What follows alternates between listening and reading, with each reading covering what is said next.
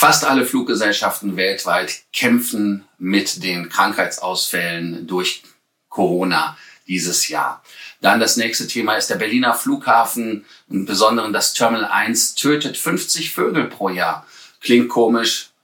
Weiter geht's aber dann mit Finnair zum Beispiel, die eine Promotion haben und IHG hat die Statushürden für 2022 in der App bekannt gegeben. Durch Fehler, durch Zufall, weil irgendwie eine offizielle Kommunikation gibt es nicht.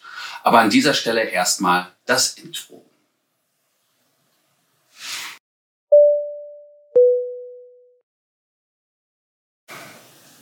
Abonnierbefehl ist das, was als erstes nach dem Intro kommt. Deshalb abonniert unseren Kanal, macht die Glocke an, liked den Beitrag und ganz, ganz wichtig, kommentiert unten unterhalb der Show Notes, ganz genau. Das erste Thema kommt von Austrian Airlines. Die Austrian Airlines trennt sich vom letzten der sieben A319er, die verkauft worden sind. Die letzte Maschine mit der Kennung Oscar Echo Lima Delta Echo geht an die Cityline. Also ist jetzt nicht so ein echter Verkauf, weil er im Konzern hin und her geschoben wird.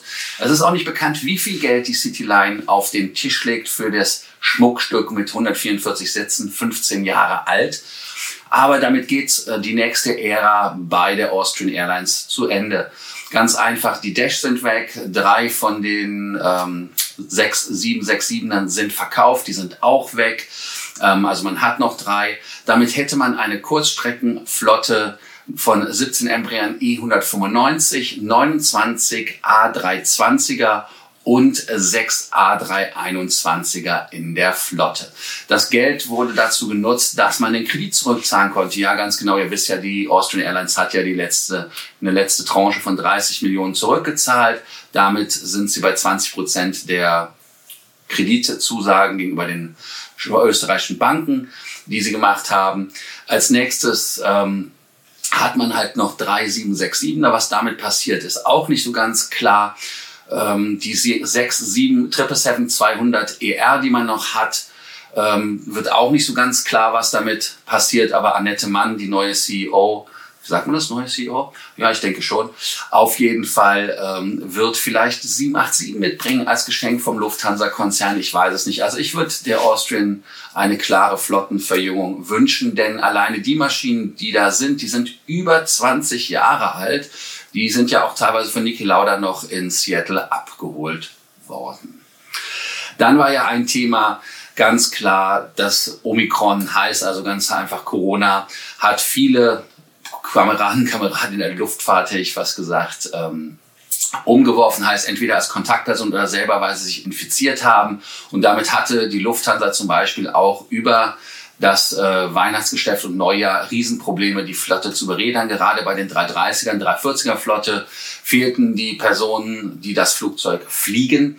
Ganz einfach deshalb, weil man hatte so das Gefühl, dass das irgendwie zusammenhängt mit dem ähm, äh, Thema, dass man halt den Perspektivvertrag, den PPV gekündigt hat. Heißt also, dass man 375 Flugzeuge der Flotte behält, mindestens, und dann die Vereinigung Cockpit zugeschlagen hat. Da habe ich ja auch einen ganz größeren Kommentar unter einem der Videos gehabt. Ich habe es nie gesagt, ich habe es einfach nur als Gedankenspiel gegeben. Und interessanterweise ist das jetzt so, wo die Weihnachtszeit und Neujahr vorbei ist, dass man wieder zu einem neuen Normal kommt. Der Flugplan ist natürlich auch etwas ausgedünnt worden, der Winterflugplan. Man lässt 33.000 äh, Flüge ausfallen im Januar und im Februar. Carsten Spohr sagte, eigentlich hätte man noch mehr ausfallen lassen müssen, aber man muss ja diese berühmt-berüchtigten Slotflüge machen. Das sind 18.000 unnötige Flüge. Und warum das Ganze? Weil man wirklich einen Abriss der Buchungen sieht, der bei der Lufthansa im Januar im Februar, es geht richtig runter. Also es ist, er spricht vom Abriss. Also insofern heißt das, dass da ein harter Cut in der Linie zu sehen ist. Auch eine Fluggesellschaft, die natürlich mit Covid zu kämpfen hat, ist Etihad in Abu Dhabi. Die haben für ihre Crew einen strikten Weihnachtslockdown eingeführt. Das heißt also zehn Tage lang durfte man da nicht durch die Weltgeschichte rennen in Abu Dhabi. Man musste sich einsperren, galt übrigens auch für Außenstationen. Und das Spannende ist hier, man hat es reduziert. Das heißt also, man hat nicht den äh, Lockdown reduziert, dass die Crews da bleiben müssen, man hat aber reduziert, wie oft sie rausgehen dürfen, weil es war irgendwie so eine Stunde pro Tag zum Einkaufen, nur nach Anmeldung. Dann sind die Compounds ja vor allem Etihad Plaza in Abu Dhabi kenne ich sehr gut, haben ja überall Wachleute rumlaufen, also die gucken und, und, und melden. Also insofern war da sehr viel Kontrolle. Und jetzt haben die natürlich gesagt, hey, wir haben das Problem, dass wir auch die Flüge nicht berädern können. Wir müssen den Lockdown, in Anführungsstrichen, der von der Regierung gegeben wird, wenn man eine Kontaktperson ist, reduzieren. Das heißt also, man hat jetzt bei der Etihad nicht nur die Leute in Quarantäne gesteckt, die Kontakt hatten oder selber erkrankt sind. Übrigens, die haben eine Fußfessel bekommen von der Regierung, dass sie also auch kontrolliert werden können per Satellit. Ich weiß nicht, wie das funktioniert mit der Fußfessel. Ich kenne das nur aus amerikanischen Gerichtsfilmen. Du bist freigesprochen worden. Nein, bist du nicht. Du kannst nur rausgehen quasi mit Fußfessel und dann kommst du wieder. Also insofern weiß ich jetzt nicht ganz genau, wie das funktioniert, aber die haben eine Fußfessel gehabt inklusive Kontaktpersonen und die mussten zehn Tage in Quarantäne. Aber man sagt jetzt, dass man, weil man die Probleme hat beim Berädern der Flüge, dass man das reduzieren möchte. Und da hat die Regierung einen Antrag von Etihad bekommen, weil 1000 Flüge zum Beispiel in den USA abgesagt werden mussten am Wochenende, auch mit Delta und mit äh, JetBlue. Aber die haben es geschafft, dass die Quarantäne reduziert wird. Also das heißt, man ist gar nicht so in so äh, schlechter Gesellschaft in Abu Dhabi, dass man sagt, hey, die Araber spinnen. Nein, das haben die Amerikaner auch schon gemacht. Das CDC hat den Fluggesellschaften quasi eine Erlaubnis gegeben, dass sie die Quarantäne reduzieren können. Wobei natürlich die 1000 Flüge, die ausgefallen sind, auch etwas auf Wetter zurückzuführen waren, also nicht nur auf Crew Shortage.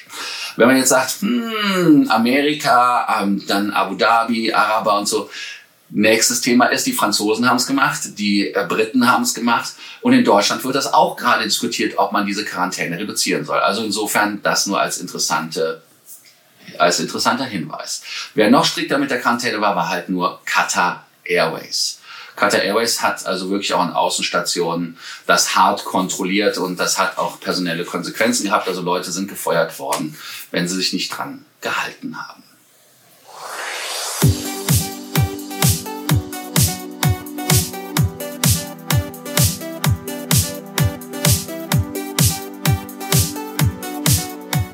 So wie ihr das auf den Bildern hier seht, die Onboard Lounge bei Emirates wird es nicht mehr geben. Nicht in der Form, dass es sie eingestellt wird, sondern einfach, weil man die Lounge mit benutzen kann. Also man kann dort nicht sozialisieren, wie man es gewohnt ist, weil ganz einfach die Lounge geschlossen wird aufgrund von Corona. Genauso der Pre-Departure-Drink, der auch, ja, eingestellt wird in der Business Class, so dass man halt kein Champagner, Apfelsaft, Orangensaft gibt es auch meiner Meinung nach, wenn ich es richtig im Kopf habe, wird es auch nicht mehr geben, um die Kontaktmöglichkeiten zwischen der Crew und den Passagieren zu reduzieren. Eine Zeit lang war es ja sowieso so, dass die Lounge geschlossen war, aber dann hatte man eingeführt, dass man eine Art Takeaway-Service hatte. Heißt also, dass man in die Lounge gehen konnte, Sachen abholen konnte, aber zum Konsumieren wieder an den Sitzplatz musste. In der First Class war ja das Duschen auch eine Zeit lang eingestellt. Das ist im Moment nicht der Fall. Das heißt also, die Dusche als solches, die gibt es im Moment noch. Also da ist mir nichts bekannt. Also ich habe es nicht gehört. Wer mit Emirates demnächst fliegt und First Class sollte einfach mal berichten. Wäre ich dankbar.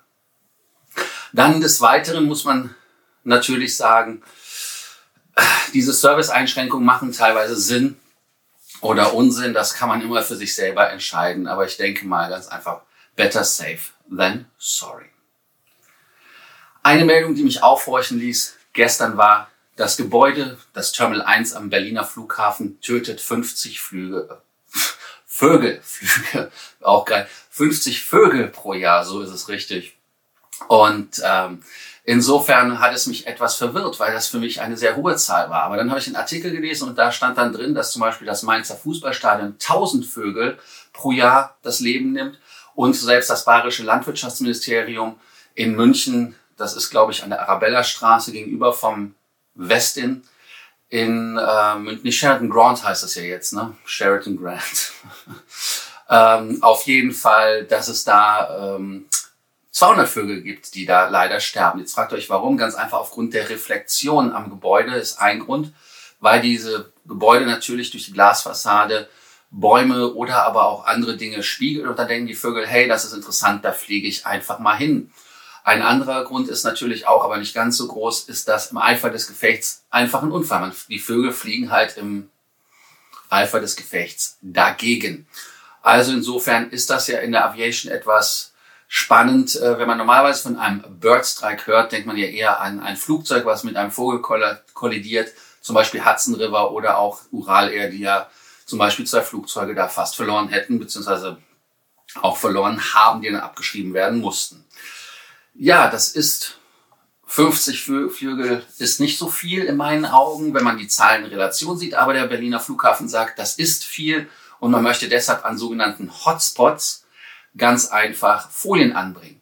Jetzt sagt ihr, hm, wie kommt denn dazu, der Vögel zu monitoren? Ja, ich kenne das noch aus meiner Bundeswehrzeit, wo ich äh, in Wunsdorf war, da haben wir auch immer Vögel gesammelt, die auf dem Flugplatz getötet worden sind, in Anführungsstrichen, weil wir haben Strichliste geführt, was es für ein Vogel war, ähm, wo wir gefunden haben und wie er ums Leben gekommen ist. Also das heißt, wenn zum Beispiel ein Flugzeug in Birdstrike reportet hat, dann sind wir mit dem Volumi rausgefahren, haben den Vogel geborgen, haben den dann zu dem Offizier gebracht, der dafür zuständig ist. Der hat dann direkt fachkundig gesagt, das ist der und der Vogel.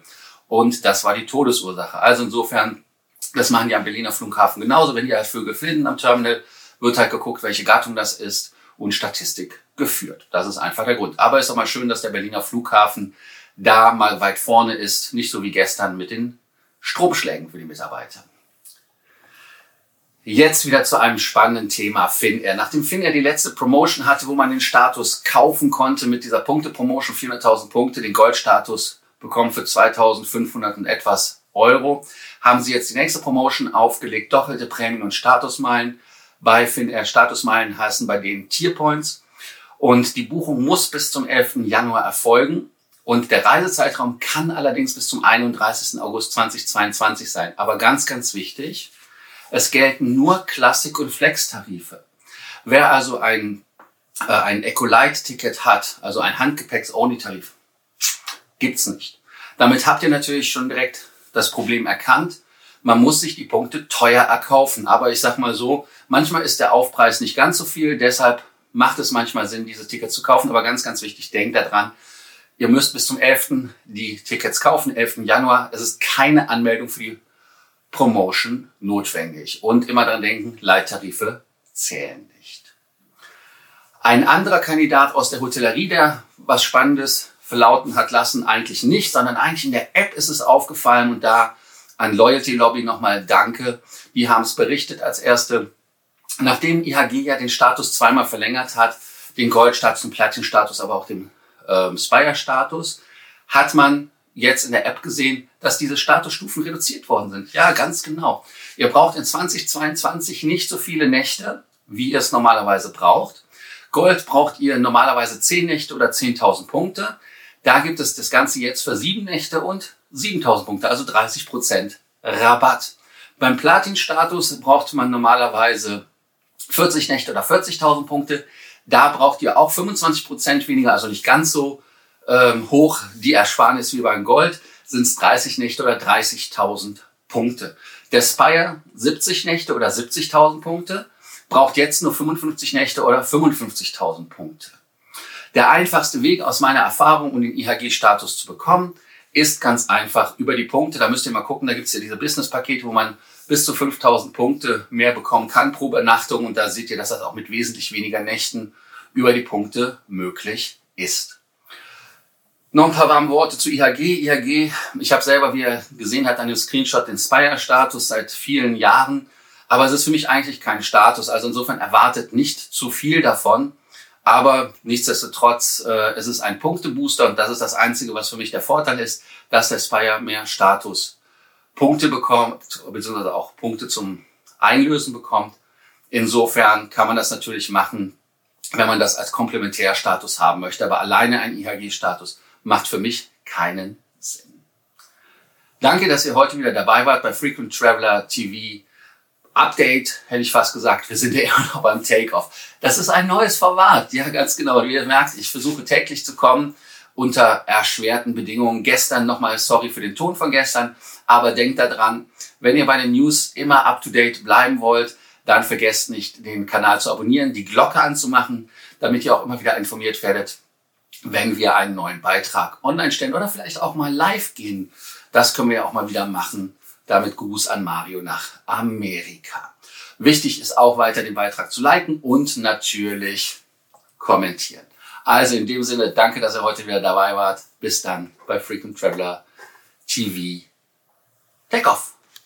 Es kommt mir immer noch nicht leicht für die Lippen, aber ich arbeite dran. Vielleicht bei der hundertsten Folge oder so. Also bis dann. Ciao.